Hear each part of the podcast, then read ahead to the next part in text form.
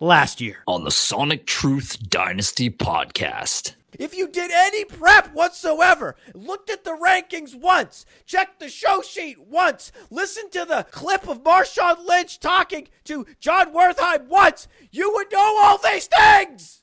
And put me in a cage with a Wolverine and I'll send that piece of shit back to hell where it came from. No problem. You are a fool. Yeah. You know what? That Wolverine's a fool for getting in that cage with me. My uncle Tommy was killed by a Wolverine, Nate. and Oh, Krishawn Hogan was a janitor last week because that's the lamest profession I could think of. It's not the lamest profession I could think of. At least I'm acknowledging that Krishawn Hogan was a janitor. Props to him. Dude, fuck you. You are being burned worse than Logan Ryan last year. I wish I was in an electric chair right now. and You're like a yoga pooper. Dude, that poop talk was great. People are going to appreciate that poop talk more than anything. and It's so unbelievable. It's as if I was never there. Is really really what pisses me off the most. I don't quite understand it myself. Historians will have to dig, but they will wonder who is the and company that they're referring to in this one comment. and You have movie theater popcorn for your family, and if you're a dad, you'll be a fucking hero. It's not like a fifth meal or fourth meal that Taco Bell claims. What the fuck are you talking about? And no, there isn't a deeper metaphor there. and It's the best way to go out on a sweatpant boner. and Is this the time when you think people start masturbating to the show?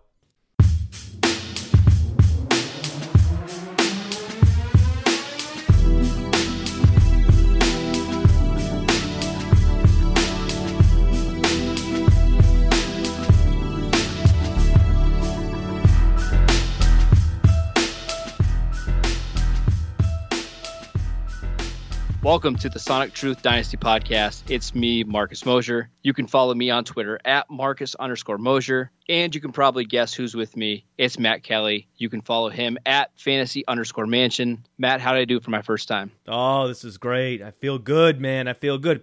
Big shoes you're stepping into, Marcus. Big shoes.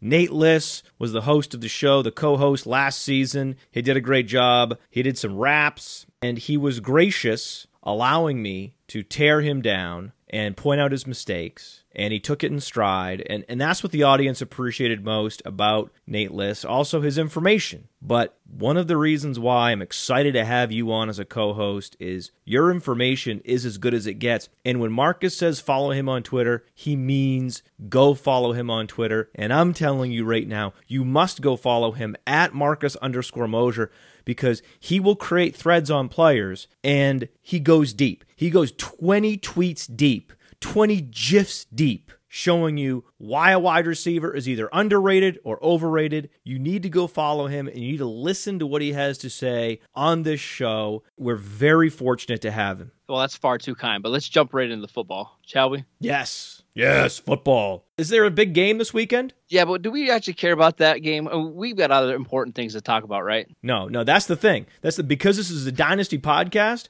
Even though there is this thing called the Super Bowl that I've heard is going on, I heard it's happening. My wife said we have a party to go to, and I'm obliged to watch this game. And and I'm sure there will be numerous attendees at this party asking me for my opinion because they know I'm a football guy. I don't care. I don't want to talk about the Super Bowl right now. I want to talk about dynasty leagues. I want to talk about players moving up and down. Is there anything that happened this week that might cause a player to move up or down dynasty rankings? Well, we did have a trade. Uh, This is, has to set the record for the earliest trade in the offseason, right? Because we're not actually into the offseason. It's not. No, I love this. I love this new trend. More transactions. We love the transactions. The NFL needs more trades like this. We had a trade between the Washington team I'm not going to mention and the Kansas City Chiefs. Alex Smith is going to Washington uh, for a third round pick and Kyle Fuller, a slot cornerback who rated as our number one slot defender in the NFL 1000 at Bleacher Report. That is correct. He was the most efficient slot corner in the NFL. Boom. Young player, too. I think this was just his second year in the league. Crazy good. Scot McCloughan, uh, former Washington GM, said he would never have traded. Um, who do you think won this trade, Matt? Oh, Scot McCloughan, yes, of course, with the hindsight bias. The, the bitter, hindsight bias soaked former employee, Scot McCloughan. Yes, of course, he would never have done that trade. And no one, No one of sane mind and body would have done that trade. Of course not. That was a heist. Washington specializes in the heist. They were heisted. the Robert Griffin III trade was a heist with all the value going in the other direction. And the same is true with this trade, all the value going in the other direction. But which player moved up or down the most on the rankings post transaction? Who's the big mover? Well, here's the thing. I, I don't think too much has changed for most of the pieces here. I think most of your top guys, Tyreek Hill, uh, Travis Kelce, Jordan Reed, Chris Thompson, all those guys' value is going to stay about the same. Push, push, push, push, push. That's right.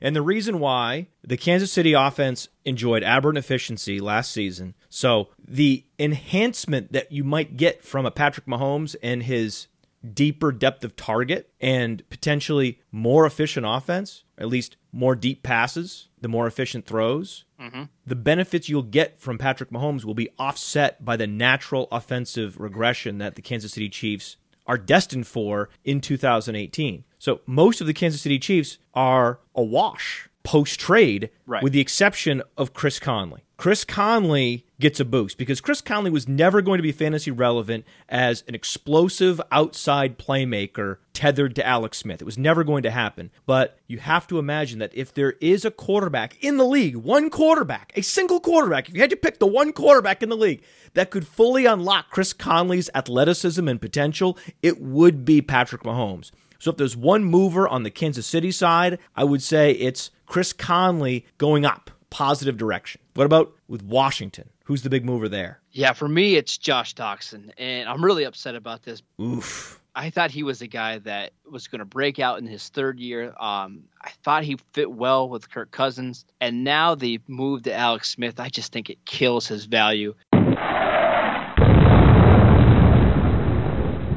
And outside of last year, Alex Smith is not known for his deep ball. It's just not a strength of his. And unfortunately, that's the strength of Josh Doctson. And I know a lot of people are going to hit on that point, but to me, the way I'm looking at it is Josh Doctson's fantasy value was going to be tied up into whether or not he could create plays in the red zone. He's this big athletic guy that can win with the ball in the air. That's not Alex Smith's game. He's not a quarterback that knows how to throw fades or at least he's not comfortable throwing the fade in most situations. Right. He's way more comfortable taking off and running himself rather than trying to throw some of those more uh, touch or accurate passes to the sideline. It's just not a strength of his game.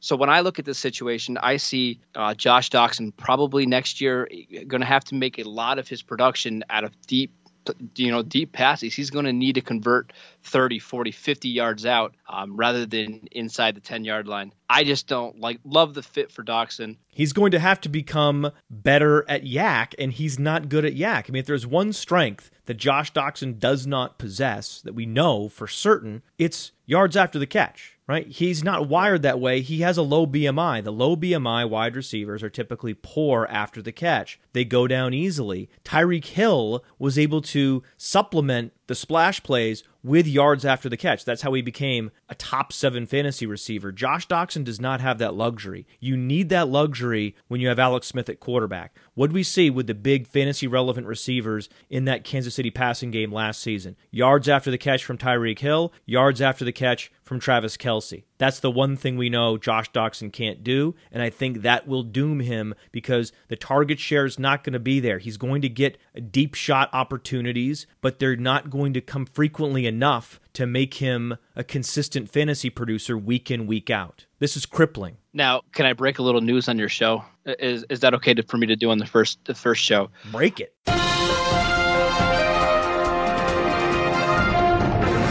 I have heard that teams teams have called about Josh Doctson uh, about potentially trying to make a move for him.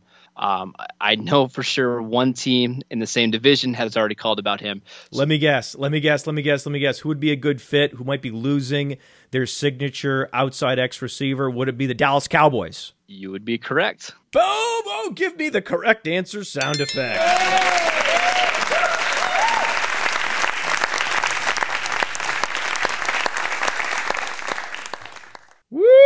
that would be cool. Yeah, I'm not convinced he's there next season. I don't think it's a lock. But as of right now, I think it, it's definitely a hit for Doctson's uh, dynasty value. I mean, we love Nate Liss, but Nate Liss broke exactly zero news on this show. For two fantasy seasons, Marcus Mosher has already surpassed him in the first episode. Well done. Well done, my Thank you. friend. Well you. done. That'll probably be the last bit of news I break. So, So trade Josh Doctson and Dynasty now before it's too late. Mhm. Now, did you read the news coming out of Boston that WEEI radio host Alex Reimer is suspended because he called Tom Brady's daughter a pissant? He didn't actually call her a pissant. He referred to her as a pissant as he was setting the scene for one of Tom Brady's contrived marketing videos on Facebook.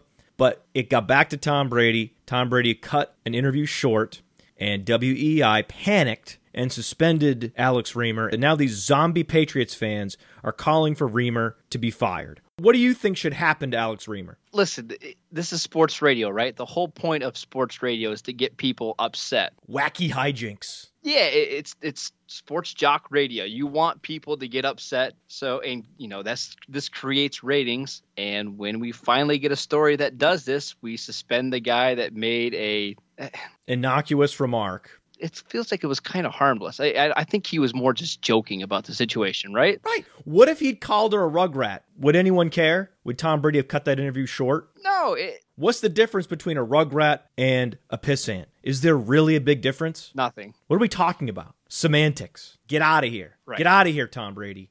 Is this the best story that we can come up for during Super Bowl media week? Apparently. Is this really the best one we get? It is. It is. Yeah. It was a throwaway remark from Alex Reimer while he was describing a scene in one of Brady's videos that he posted to his public Facebook page, followed by millions of people. So you're putting your daughter in a position to be talked about on sports radio, Tom. Now, How does he not know this? Now Reimer's getting railroaded. Tom Brady, get over yourself. WEEI, get over yourselves. Tom, maybe next time don't monetize videos of your daughter on Facebook if you really want to solve the problem. Fuck out of here, man. I love Tom Brady. I'm a Patriots fan, but you had to get the fuck out of here with this shit. I'm loyal to the radio host, the podcast host. Those are where my real loyalties lie. Those are my people. You're coming after my people, Tom. You do not come after my people. You will hear about it on the Sonic Truth podcast as I speak standing at attention, speaking clearly into a microphone from a standing desk, Marcus, because that's what I have now a standing desk. Tell us about your standing desk. I spend all day standing now, and I have to tell you, I get over the first week. The first week is hard. It's hard with the first week. Your glutes are sore, your calves are sore, your feet are sore, but I'm getting over it. I'm enjoying the standing desk. I feel better already. My back feels as good as it's felt in years. This is the way to go. This is the life. Today's mansion lifestyle is all about the standing desk. In fact, it's the Varidesk. That's the brand. Varidesk has paid me zero dollars, but I'm so happy with it. I will tell you, go out, get the Varidesk. No assembly required. You can use it right out of the box. Have you considered the standing desk? I've got four monitors on my desk. So That's probably a little bit too much for a standing desk. This is this is the draft Twitter setup. You have to have four monitors so you can be tweeting every time. You have four monitors, you lucky dog. I am envious. Anytime you have four monitors, you and you have to uh, hashtag grind your film. It makes it a little easier to to watch. So that's how you post all those GIFs. Four monitors. Already you're doing your own Mosher lifestyle, right? We have the mansion lifestyle with the Varidesk. And now we have the Mosher lifestyle with the four monitors. I mean, you combine the lifestyles. If you have a Mosher mansion lifestyle, you're living the best possible life available to human beings. I might disagree with that, but thanks. You're killing it, Marcus. You're killing it. I love it. I love the four. I love the four monitors, but I don't think I would give up the standing desk to go four monitor because I can already tell that this is the way to go. I also have one of those very thick foam pads This is very important. You need to get the foam pad. You can't stand on wood or concrete all day. That is going to destroy your legs. You're doing enough work just standing. Give your joints and your cartilage a break by at least standing on a foam pad. That will solve a lot of your problems. It's the way to go. Stand on a foam pad, stand up the majority of the day. I was impressed with myself because I thought I'd be sitting and standing all day, that I wouldn't be able to take more than an hour of standing. I'm standing for four hours straight. I'm a stud stander. Are you standing in shoes or are you standing barefooted? Well, speaking of Tom Brady, I wear these Ugg slippers around the house. My house slippers. You really are a Patriots homer. I like the finer things in life, the comfortable things in life. I have an air of pretension around me. I'm not sure if you've seen my Twitter avatar, but that's really who I am in real life. I'm envious. And the standing desk has become a big part of it. Also, a big part of my life recently has been Baker Mayfield. Mm. Oh, that's a nice transition right there. You like that segue? So as a professional podcast segue, one day, Marcus, one day, we do enough shows together. One day, you're going to get there. We'll get there. So we need to talk about quarterbacks today. Rookie quarterbacks. You've been watching these guys, breaking down the numbers. Talk to us about your rookie quarterbacks. Give us your top five, and maybe we'll get to the top 10, but at least we need to talk about the top five today, and then break down the guys you like the best and why. So do we? Do you want it the order right now, or do we just want to go one by one? Give your top five right now to the people. All right. So in hurry up, Marcus. Do it. rank- Give us the top five. No filibustering. Let's do it. Get your list out. Get yourself together. Stand up straight and give us the list. Go. Sit up straight. Oh, that's right. You're not standing. Oh, you're you poor man sitting. Go ahead. Sit up straight. Give the list. Number one, Baker Mayfield. Number two, Lamar Jackson. Number three, Sam Darnold. Number four, Josh Rosen. And number five, everyone's favorite, Josh Allen. Wait, this was my default list that I put on the show sheet, expecting you to move them around. Is this your list as well as mine? Yeah, there's a reason I didn't move them around. You got them right. We have the exact same top five? Oh my god! Are you sure we're not brothers? Brothers have the same top five! Oh my god! On the count of three, name your favorite dinosaur. Don't even think about it. Just name it. Ready? One, two, three. Velociraptor. Favorite non pornographic magazine to masturbate to? Good housekeeping. If you were a chick, who's the one guy you would sleep with? John Stamos. What? Did we just become best friends? Yup. This is amazing! I did not expect this. This is a genuine surprise in real time on the Sonic Truth podcast. We have the same top five quarterbacks. This is a special moment. Should this be surprising though? I, I guess I don't understand why these aren't the, the order. Why this isn't the default order? Because it seems like the default order right now is probably what Darnold Rosen, uh, Mayfield, Jackson, Allen. Something like that. A lot of people have Rosen number one. A lot of people go Rosen, Darnold, Mayfield, Allen, Jackson. Lamar Jackson is the most polarizing of all these prospects, so you never know where someone will have Lamar Jackson. But if you take Lamar Jackson out of there, I think the majority are Darnold, Rosen, Rosen, Darnold, and then Mayfield, Allen, Allen, Mayfield. I think that's Correct. where most of the rankings end up shaking out. And they're so fucking wrong because I actually think there is a decent distance between Mayfield and Jackson and another distance between Jackson and Darnold. And then I think there's a smaller distance between Darnold and Rosen. I think those two are very similar. But I absolutely think that Baker Mayfield and Lamar Jackson are head and shoulders above the rest of the quarterbacks in this class. Yeah, and I would agree. So let's talk about Mayfield because Yes. this is one that I'm kind of curious about. It, other than height, what's not to love about Baker Mayfield? Nothing. What doesn't he do on the football field that prevents him from being a an elite quarterback at the next level? Is there anything that you see in his game that makes you worried about him long term or in the NFL? The criticism I've heard of Baker Mayfield is that we haven't seen him perform under pressure because the offensive line at Oklahoma was the best in college football and they don't face a lot of great defenses in the Big 12. And for that reason, there's very little tape of Baker Mayfield throwing under pressure. You have to look at the second half against Georgia, for example. You have to look at the Senior Bowl to find him making throws under pressure. First of all, that's not true. There are plenty of throws that Baker Mayfield executed under pressure throughout the season. It's not like Oklahoma played opponents that never made it into the backfield. I mean, what the hell is that? Correct. So that criticism rings hollow to me. There were moments in every game where Baker Mayfield is making special throws under pressure.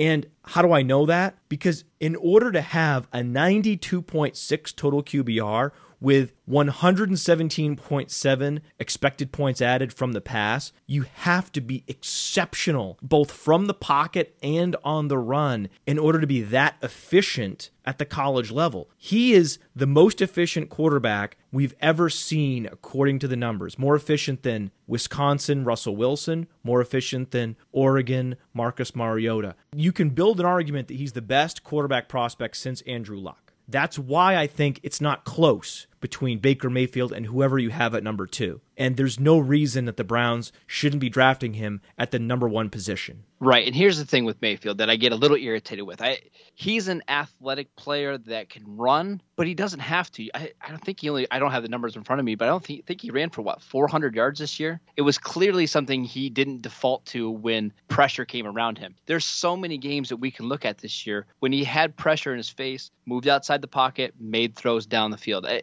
yeah, down the field, accumulating an 11.5 yards per attempt. 11.5, Marcus. It was like 11.1 last year, so it wasn't like this is a fluke, th- no. a fluke thing. You know, he, he's been doing this for a while now. Absolutely. Yeah, he does it all. And I'm interested to see how he tests at the combine. He's not unathletic, though. He might be a Carson Wentz esque athlete in that he doesn't have the straight line speed or the burst, but he does have well above average agility. I think that's what we might see from Baker Yes. Mayfield because I don't think he he doesn't strike me as an exceptional raw athlete, but I do believe that he has trained his body to be one of the more agile quarterbacks in this class. And you can see that on tape. You can see that when you watch him. He clearly has a niftiness about him. Right. It, it- it's never. It's not going to be a problem in the NFL. I mean, he's going to be athletic enough to make plays on the ground, outside of the pocket. He just has to be able to slide around in the pocket in order to get nice throwing lanes like Drew Brees. And I think Right. that he already has that skill. He's been honing that skill for years.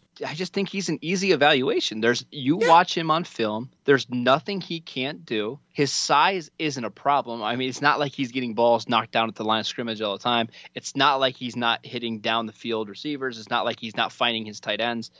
He's just an easy evaluation. He should be the number one overall pick in this class. If the only concerns are his height and some off the field stuff, it's whatever. As a passer, as a quarterback, he is the best one in this class. Last two seasons, over 500 pass attempts, only 14 total interceptions. Think about that. And what, 83 touchdowns? Oh, yeah, to go along with 83 touchdowns. It's not bad. Let- Let's just make sure we throw that in there. Yeah, we got to make sure we throw in the 83 touchdowns. What about Lamar Jackson? Yeah, see, I don't feel like Lamar is a tough evaluation either. I I think we make these quarterbacks uh, a more complicated watch than what they really are. Jackson's not the passer that Baker Mayfield is. He, he's not. Um, he's never going to be this guy that has insane accuracy. He's probably not going to be a guy that hits 66, 67% completion percentage in the NFL. But what he is going to do on a game to game basis is terrify defenses with his legs. I wrote an article about Lamar uh, and his rushing ability. He ran for more yards this year than Saquon Barkley. He was going to be a top five pick this year. Just try to comprehend that about how good of a runner Lamar Jackson is. We haven't seen anybody this talented as a rusher since Michael Vick. I mean, can you think of a quarterback that's had this much rushing ability uh, since what Michael Vick, maybe Cam Newton? Over 1,500 yards, two straight seasons, 21 touchdowns as a sophomore on the ground, 21 rushing touchdowns as a sophomore. Holy shit. What 18 this year? Yeah. I mean, he was just incredible, and teams knew that that's what he wanted to do, and they couldn't stop it. And guess what? They're not going to be able to stop it in the NFL either. He's going to run what low four threes, high or high four threes, low four fours. Um, I think he's going to weigh in at about 215 pounds. He's going to destroy man defenses in the NFL because of his speed. He is going to be a guy that every single week is probably a lock to rush for 30 or 40 yards. Um, his arm is certainly good enough to be an NFL passer. He's got decent size. I think he's going to come in at about six foot three. Uh, his accuracy is spotty at times in the middle of the field, but he has no problem making throws down the field. I love him. I, I just think he's the prototypical quarterback that we want for today's NFL. That can it's a dual threat guy, can make plays in the air, can make plays in the ground. He's going to be a tough guy to scheme against on Sundays. This is what I don't understand. So you have these project quarterbacks that scouts fall in love with because they have the athleticism and they view them as these dual threat phenoms.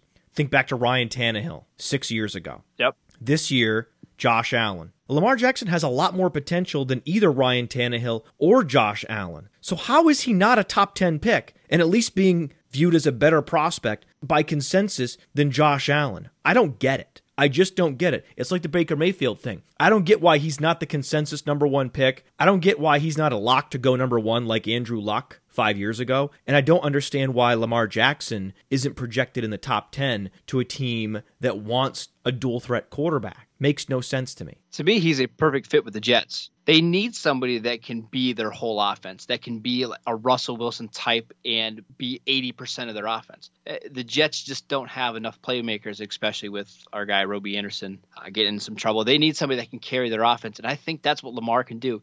Even in his rookie season, you know you're going to be able to rely on his ability to make plays on the ground. Uh, might not always be the most accurate from game to game in his first couple years, but you can build an offense around his rushing ability. I'm in a number of two quarterback and super flex dynasty leagues, and I'm probably not going to be in a position to draft Rosen or Darnold or Mayfield in the first round because I'm so locked in to these exceptional running backs. So my hope is that I can draft a Nick Chubb or a Rashaad Penny in the late first round and have a chance at drafting Lamar Jackson in the late second round in 2 QB and Superflex leagues. So at three, you have Darnold. I'm pretty confident the top four guys are all going to be decent starters in the NFL. So I think there is a gap after Mayfield Lamar. I like Darnold a lot. I, I really like his game. Uh, he's a young guy that had to carry, from what it seems like to me, a bad team. How old is he? 20. He's 20. That's very rare that a quarterback comes out this young. He's younger than Jared Goff when he came out of Cal. He'll be the youngest quarterback to ever play in the NFL this year. Whoa. Yeah, so he's got a lot of growing up to do, but he's got all the tools that you want. He, he's got a good good enough arm. Uh, he can throw with anticipation. He's an athletic guy. Again, he's not going to run for a bunch of yards, but he can absolutely make plays outside the pocket. We're starting to hear the comparison to Andrew Luck uh, from a couple big name guys, especially at NFL.com. Who, who, who, who? Who said Andrew Luck? Who compared Darnold to Andrew Luck? We got Lance Zierlein of NFL.com compared him to Andrew Luck, which I that's a that's a tough comparison. He's not nearly as athletic and mobile as Andrew Luck, and not close to the efficient passer that Luck was at Stanford. So that is not an apropos comparison.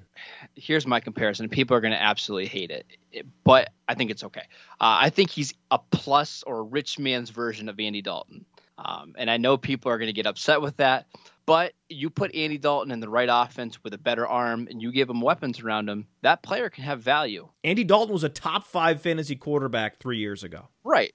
And, and thank you for bringing that up because if you put the right players around Darnold, he can feed your number one and number two receivers. He absolutely is going to do that. He absolutely loved uh, Deontay Burnett, their number one receiver at USC. He's going to force feed the ball to the number one receiver. He should be fine as a fantasy quarterback. I don't expect him to be uh, this guy that puts up top three numbers every single year, but I think he's always going to be in that tier from seven to 12 where you feel okay with him on your roster. Right. I think his ceiling is Philip Rivers and his floor is Andy Dalton. He's a safe pick. I would agree with that. He's absolutely a safe pick for the Browns. If for whatever reason they refuse to draft Baker Mayfield because they still have Johnny Manziel PTSD and they were triggered by this Baker Mayfield crotch grab, if that's the case, then Darnold is a very high floor player. And that's a very fair range of comps to put Sam Darnold in. I don't think we should kill them when they take Darnold number one. Wait, you think they you, you think they are going to do that? Yeah, I, I think that's kind of the foregone conclusion around the league that Darnold is going to be the number one pick. They just want somebody who is competent. Um, and I think of the four that we talked to, that we're going to talk about, he probably probably has the highest floor of the floor, of the four. Agree. Um, now Rosen, yeah, another guy that a lot of people like around the league. He's got a huge arm. His personality off the field can drive some people wild, but I think Rosen is the type of guy that you put in your offense, and he's just going to make plays each and every week. Um, he's going to turn the ball over. He's going to have some uh, passes that make you scratch your head every single week. But Rosen, and this is going to sound sound bad, but he looks like an NFL quarterback, and I know that's a trigger word for a lot of people on Twitter. Is it? Well, that was the whole reason you drafted Matt Ryan out of Boston College. It wasn't the numbers. Right. It was the fact that he looked the part and he played in a pro style offense. Right. And it worked out. Matt Ryan was a great pick. Hell, the Miami Dolphins are still wishing they had picked Matt Ryan instead of Jake Long. I forgot they did that. Poor Miami fans. they needed a quarterback, Marcus, and they went and picked Jake Long. Ah. they didn't have a quarterback. It was one of the most bizarre draft picks in the history of the NFL draft. The Miami Dolphins inexplicably passing on Matt Ryan. So Dolphins. They're going to be the Dolphins, man. They're always doing dolphin things. You have different personnel in the front office, different coaching staff. It doesn't matter. The Dolphins are going to dolphin. I think Rosen's going to be a good NFL starter. I don't ever expect him to be an elite player. May, I, my comparison for him, has always been Trent Green. I mean, do we love Trent Green? Is, is Trent Green a guy that you think of as an elite quarterback, or is he just kind of eh? I like the Trent Green comparison. If we're comparing him to a current NFL quarterback, I would go Eli Manning because he is streaky, and Eli Manning is the personification of the streaky NFL quarterback it just doesn't get me excited. No, he's going to be fine. He's probably going to play 12 years in the league. He might even make a Pro Bowl or two. He's just going to be okay. Yeah, he's going to be fine. I think his ceiling is a little bit lower than Darnold, and I think his floor is a bit lower as well. That's why I have him a bit lower than Sam Darnold. Right. Where he should be ranked at number four, not number one. we'll get over it together. But I think we're also in agreement that Josh Allen is a top five prospect. If for no other reason than he has the physical tools. And that's worth a shot outside the top four. Right. To me, he's a guy that I would love to see him in a situation where he doesn't have to start right away because he literally has everything you would want in a quarterback. He's got the size. I think he measured in at like 6'5, 230. He's got the arm. Uh, he's going to walk into the league with probably the best arm. Uh, he's clearly got some athleticism. Uh, he's not going to kill teams as a runner, but he can make them pay if uh, if you're playing man-to-man defense. Um, but that completion percentage worries me. You see this in, in, the games. He can have a beautiful touch pass down the sideline, a, a throw that's just absolutely incredible, um, and then on the next throw, he's bouncing it five feet and short, short of the guy. So I'm not sure what to think of Josh Allen. Uh, my comparison again is another one that people aren't going to love. Why are you underselling all your comps, man? You got to come strong. Your comps are your comps. Because I, so what if you think that it's a comp that many won't agree with? You need to show conviction in your comps. You can't backpedal as you're laying out this comp. Stop doing that. That's not what you should be doing. You need to force feed the people Give them the medicine they need. Give them the comp that they need that represents the truth. What is the truth? Tell us the comp. Who is Josh Allen most similar to? He's Jake Locker. And I, I think he has got a little bit higher ceiling than Locker, but man, this is a guy that would make me nervous if I have to spend a top 15 pick on him. Uh, he's absolutely somebody that I would not want to see on the field for the next few years. Um, I, I, think Locker got pushed into a situation where he wasn't ready to play, um, and I'm afraid that if Allen, if the same thing happens with Allen, he's going to be ruined. But listen, if everything hits for Allen, could he potentially be Carson Wentz? Sure, maybe in fairy tale land, maybe something happens with him that clicks to me, he's probably going to have a similar career path to Jake Locker. I think the one area that it's going to be very difficult for Josh Allen to be on par with Carson Wentz, and that's information processing. Yes. Carson Wentz had a 40 Wonderlic above the 90th percentile. My guess is that Wyoming's Josh Allen is not going to have a 90th percentile Wonderlic. Jake Locker famously had a low Wonderlic. Now, could Josh Allen be Ben Roethlisberger? That's also in his range of outcomes. It's absolutely possible Sure. that he could be Ben Roethlisberger, also a low Wonderlic quarterback who was drafted by the Steelers at 10 based more on his physical tools than his college production. Right.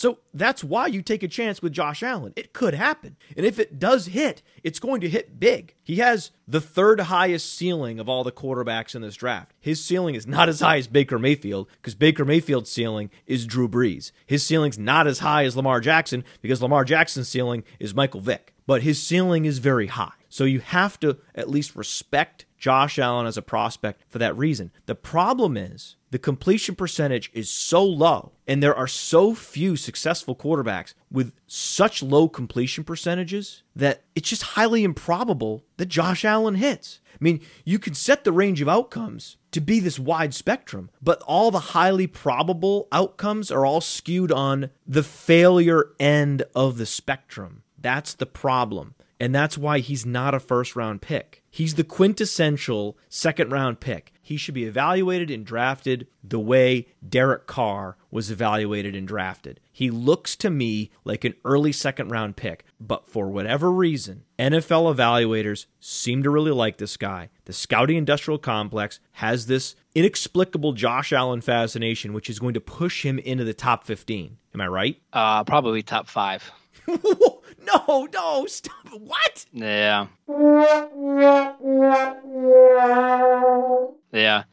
I, I I think it would be a shock if he got outside or past the Jets at six. I, I think that's kind of his floor oh right now. God. Oh, poor Jets fans. Are you telling me it's possible that the Jets go from Christian Hackenberg to Josh Allen?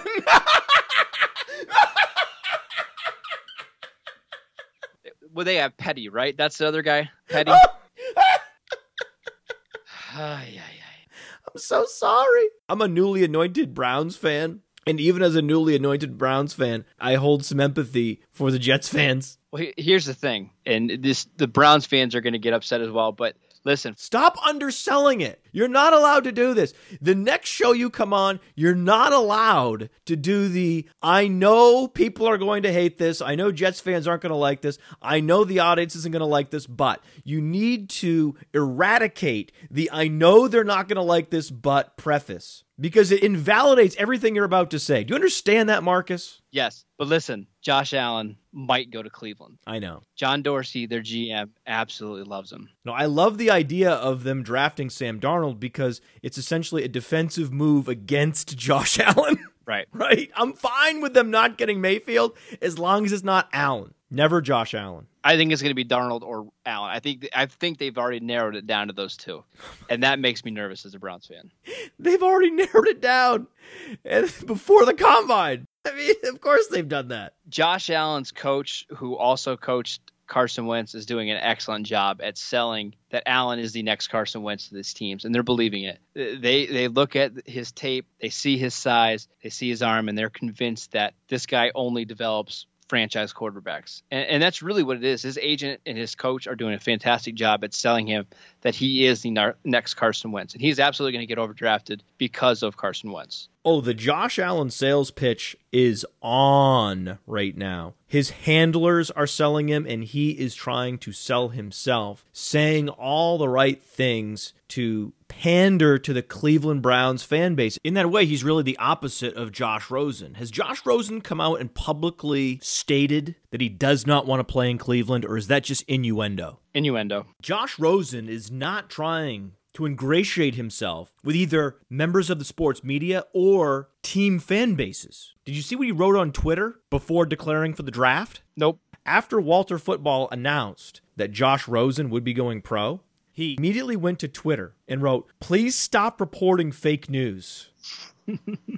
I have not made any significant decisions and do not plan on it anytime soon. All you guys are doing is making me answer calls and texts. Oh, really? Oh, that's too bad. From concerned friends and family. Oh, they're concerned. Yes.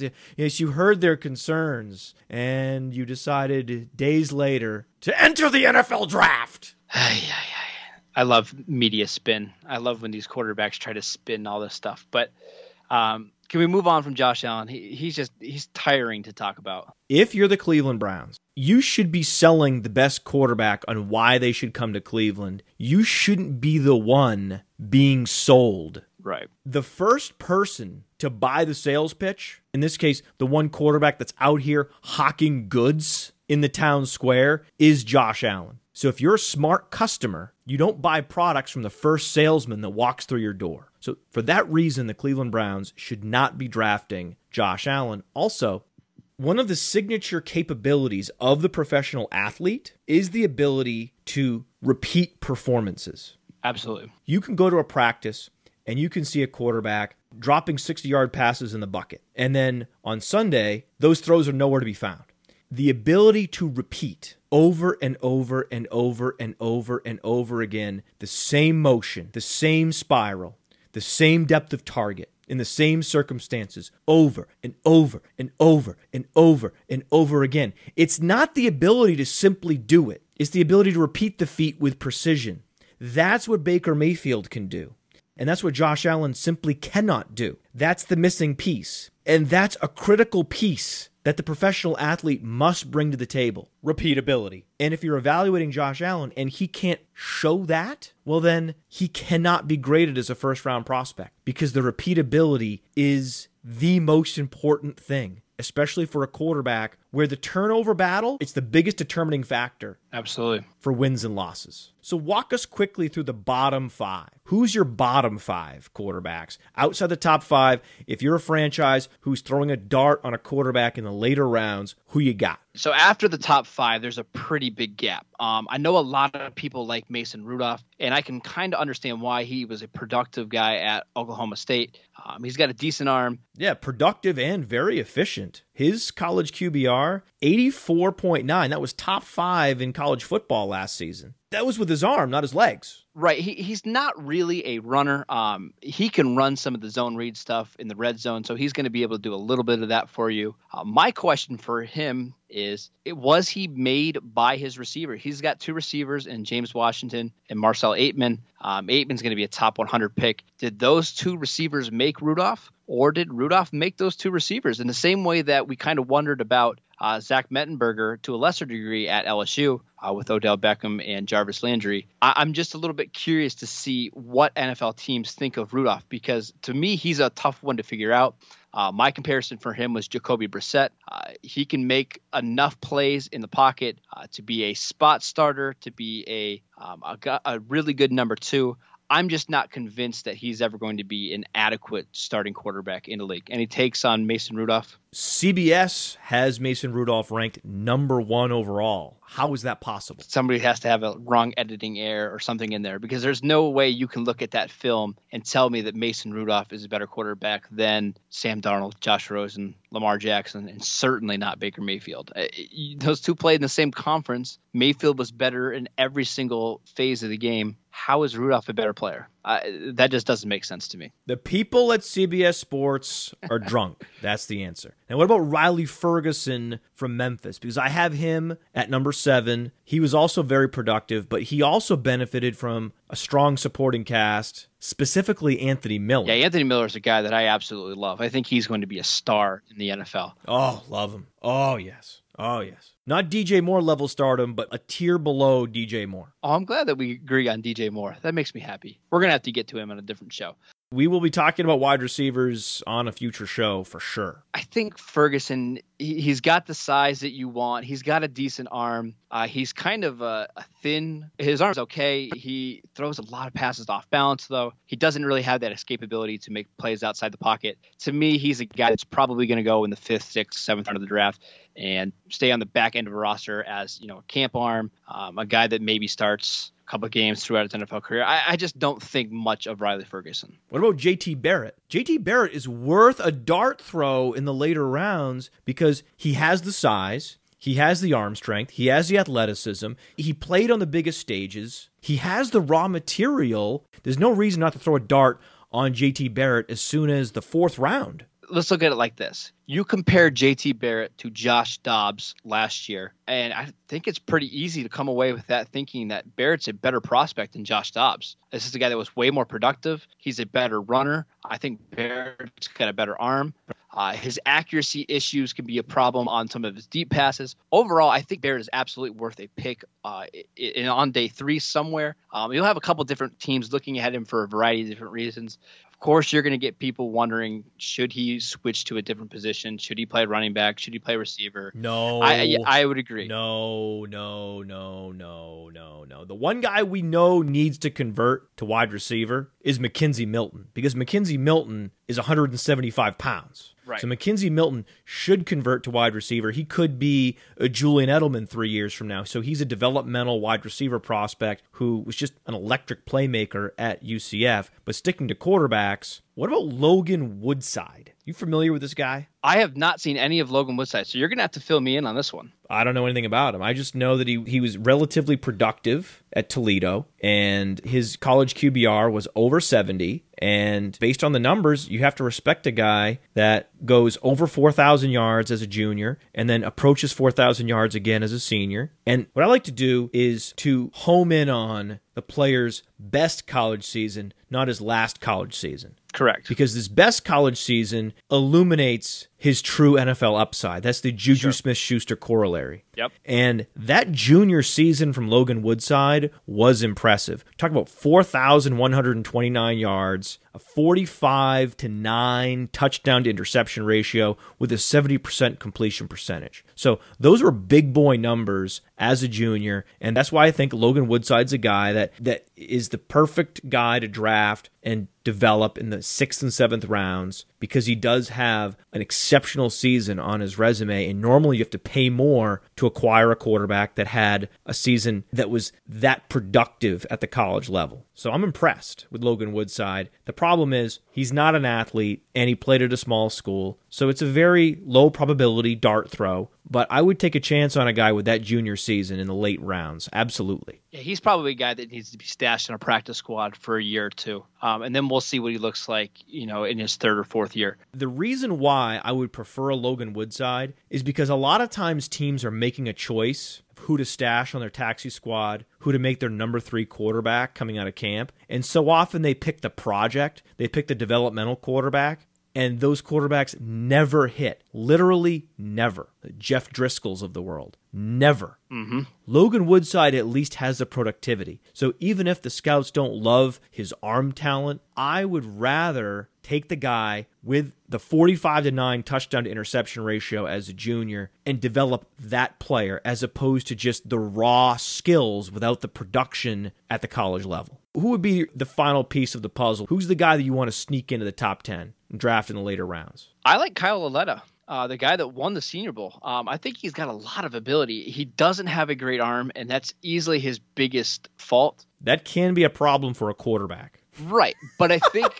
but listen, here's the deal: when you are that, Don't tell Deshaun Watson that. uh, when you are that late in the draft, I want a guy that I at least know can run my offense, can make accurate throws, and at least get the ball to my receivers. I know he's not going to make a lot of plays down the field, but I want him to not be terrible. And too many times, like you mentioned before, we get too many of these project quarterbacks who, when they finally get to the game, it's a disaster. Um, they don't know the plays, they can't hit the broadside of a barn. So I at least like Letta. Oh, thank you. I was desperately wanting you to drop a cliche before the end of the show, and you delivered, Marcus. Thank you. Yes, you did. The broadside of a barn. Perfect. that's the scout talk coming out in me. I, I'm working on it, but um, we'll see. With I, again, I don't love any of these quarterbacks after your top six. I, I really think you're just throwing darts with all these. So if they're up to me, I'm choosing production. Um, and that's why probably Barrett is my favorite out of those guys from seven to fifteen. An NFL team needs to go out and draft national championship quarterback J.T. Barrett.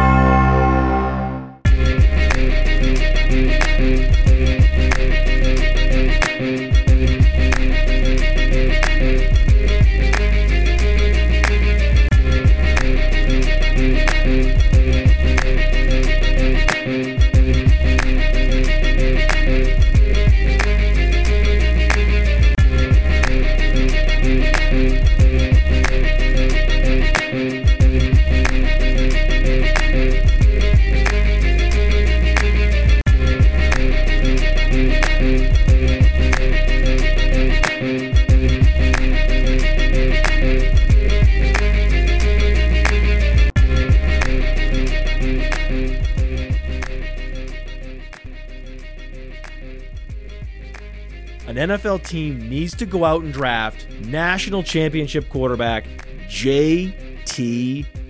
Barrett. I can't bear it, Marcus. I just can't bear it. That was the show, by the way. That's good. Do you mind me busting your balls? No, not at all. If you can handle that in stride, it so ingratiates you with the audience. They fucking love that. If you're just cool, you don't get uptight when that happens, when you just let it roll. You end up having the cool guy high ground in the show. I always want to give up the cool guy high ground to you. Are you telling me it's possible that the Jets go from Christian Hackenberg to Josh Allen? Well, they have Petty, right? That's the other guy, Petty. See, I think Ballage is going to be pigeonholed as a third down back, and I don't really love that. It's crazy because he's 230 pounds and he's super athletic. It doesn't matter. I, I don't understand that. I mean, if he's better in every way than Christine Michael, who's a great comp for him, he's like Christine Michael if Christine Michael could catch. So, isn't that good? If you're going to draft Christine Michael in round two, if you can get Christine Michael who can catch, then he should be flirting with round one. But the the, the way NFL scouts are and, and talent evaluation goes, it's just there's no standards year to year. It's just whatever the amoeba of the scouting industrial complex, the, the fickle scouting industrial complex, whatever it's collectively thinking that year is valuable. We sit down, we guess how how the scouting industrial complex is going to grade player A through Z. We're going to be wrong a lot because there's no rhyme or reason. Seems like you have some teams that are just all over the board in terms of scouting, just so random. But then we do have our ones where we know exactly how they draft every single year. if there's one thing you know, if there were prop bets on position types to certain teams, there's one thing we know for certain. Dallas Cowboys will not be drafting a slot receiver. Gallup's probably the guy they're going to love a lot. Ooh, yes, Gallup, yes. Does he actually gallop when he runs? Because if he looks like a horse when he's running, that would be amazing to me. Yeah, he's got a little like a limp in his uh, run a little bit. It's kind of funny. Now you're kidding. Stop it. No, I, I'm listen. Go to my. I made a big gift thread on him. Go look at it. It's pretty sweet. That's the best. That's the best when the guy's name aligns with his playing style. You know, like Dick Butkus, right? Just kicking butt, right? That's what he does. Jim Druckenmiller. Yes, plays like he's a quarterback who happens to be drunk that day. All you guys are doing is making me answer calls and texts. Welcome to the Sonic Truth Dynasty podcast. It's me, Mark. No, stop it, stop it, stop it. Yeah, start again. Welcome to the Sonic Truth Dynasty podcast. It's me, Marcus Mosher. So what if you think that it's a comp that many won't agree with? You need to show conviction in your comps. You can't backpedal as you're laying out this comp. Stop doing that. That's not what you should be doing. You need to force feed the people, give them the medicine they need, give them the comp that they need that represents the truth. What is the truth? Tell us the comp. Who is Josh Allen most similar to? He's Jake Locker. Tom Brady, get over yourself. WEEI, get over yourselves. Fuck out of here, man. I love Tom Brady. I'm a Patriots fan. But you had to get the fuck out of here with this shit. Uh, This is this is the draft Twitter setup. You have to have four monitors so you can be tweeting every time. You have four monitors, you lucky dog. If you have a Mosher Mansion lifestyle, you're living the best possible life available to human beings. I might disagree with that, but thanks. I'm a stud stander.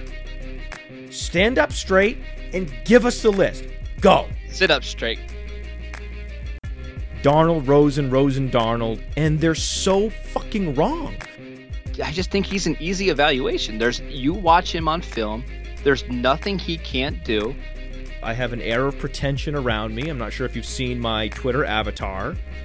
Uh, I wrote it on our little. Uh, If you garble a sentence, just restart the sentence and I'll fix it in editing. I wrote it on our little. The people at CBS Sports are drunk. That's the answer. We got Lance Zierlein of NFL.com compared him to Andrew Luck, which I that's a that's a tough comparison. he looks like an NFL quarterback. And I know that's a trigger word for a lot of people on Twitter. The Miami Dolphins are still wishing they had picked Matt Ryan instead of Jake Long. I forgot they did that. They're always doing dolphin things. The Dolphins are going to dolphin.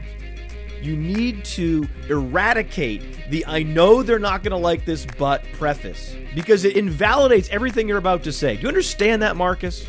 Yes. Um, they don't know the plays. They can't hit the broadside of a barn. Oh, love them. Oh, yes. Oh, yes. They drafted Josh Doctson because they like him. They're not going to trade him now, but it's just fascinating that they have their antenna up for a player like Doctson. So you can think about players like Doctson that might be a, a tier below. Wasn't Doctson a McCloughan pick? Oh, yeah, yeah, yeah. I don't know. Yeah, maybe he, I don't know if he was drunk when he picked Doctson or not. well, here's the thing. I've heard that they've been trying to get rid of some of McCloughan's guys, and that's why Fuller was on the table. Are you kidding me? They traded Kendall Fuller out of spite? They must like Crowder. Crowder's a guy that all coaches love. Yeah. I like Kirk, but I mean, come on, DJ Moore. He's a stud. Is Kirk a better version of Tyler Boyd? Is that all he is? Kevin White. Dorsett. Perriman. These are first round picks. These are first round picks. I'm talking about first round picks. This is why wide receivers are terrifying. Didn't Dorsett have like 34 receptions his last year at Miami, and he still went in the first round? Terrifying. Welcome to the Sonic Truth Dynasty podcast. I wrote it on our little